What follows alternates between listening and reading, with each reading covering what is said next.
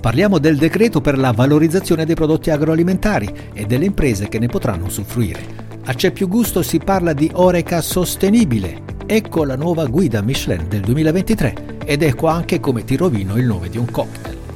Oreca Short News è offerta da Montelvini, alleati in vigna. Vita Vera, acqua vera.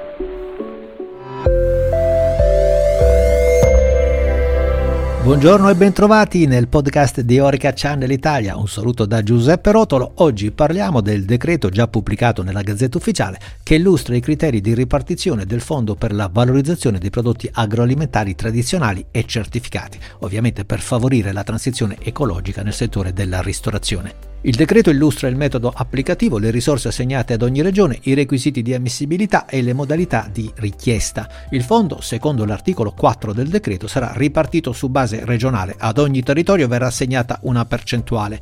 Ogni soggetto che presenterà domanda e sarà ritenuto ammissibile riceverà la stessa quota di finanziamento.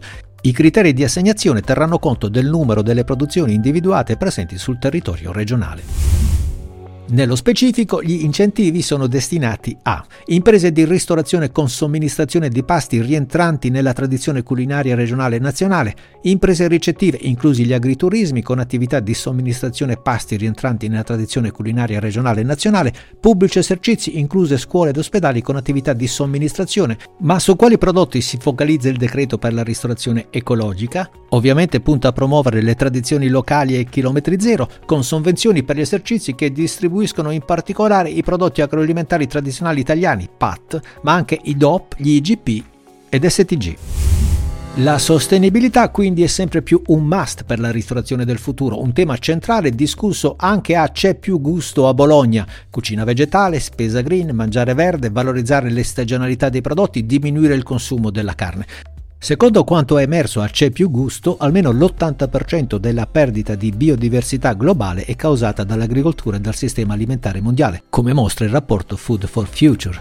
Bisogna agire, un impegno, una sfida irrinunciabile per tutti gli operatori Oreca, dai produttori ai gestori di punti di consumo, passando per i distributori. Obiettivo avviare progetti comuni, fare bene e in fretta. Oggi è il gran giorno della presentazione in Franciacorta della nuova guida Michelin 2023. Fra nuove stelle e stelle verdi, ovvero i ristoratori che si distinguono per l'attenzione alla sostenibilità, giusto per restare sul tema di oggi, sono ben 146 le new entry nella famosa guida rossa. Fra le novità arriva la lista dei Bib Gourmand, i posti dove mangiare con uno stile di cucina più semplice, facilmente riconoscibile e di comoda fruizione, segnalati per il miglior rapporto fra qualità e prezzo.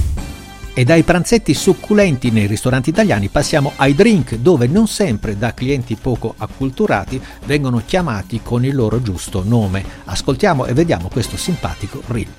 C'è modo e modo di rovinare un cocktail. Lo possono fare i barman di bassa lega, ma ce ne sono sempre meno, grazie al cielo.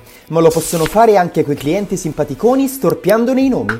C'è chi ordina il gin tony? Sì, ma Antonio non c'è.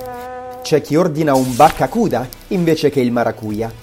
C'è poi chi vuole un margherita. No, no la pizza. Voleva dire margarita.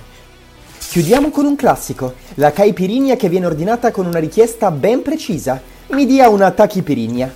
Pronta la risposta del barman. Preferisce pillole o supposte? Questa è classe.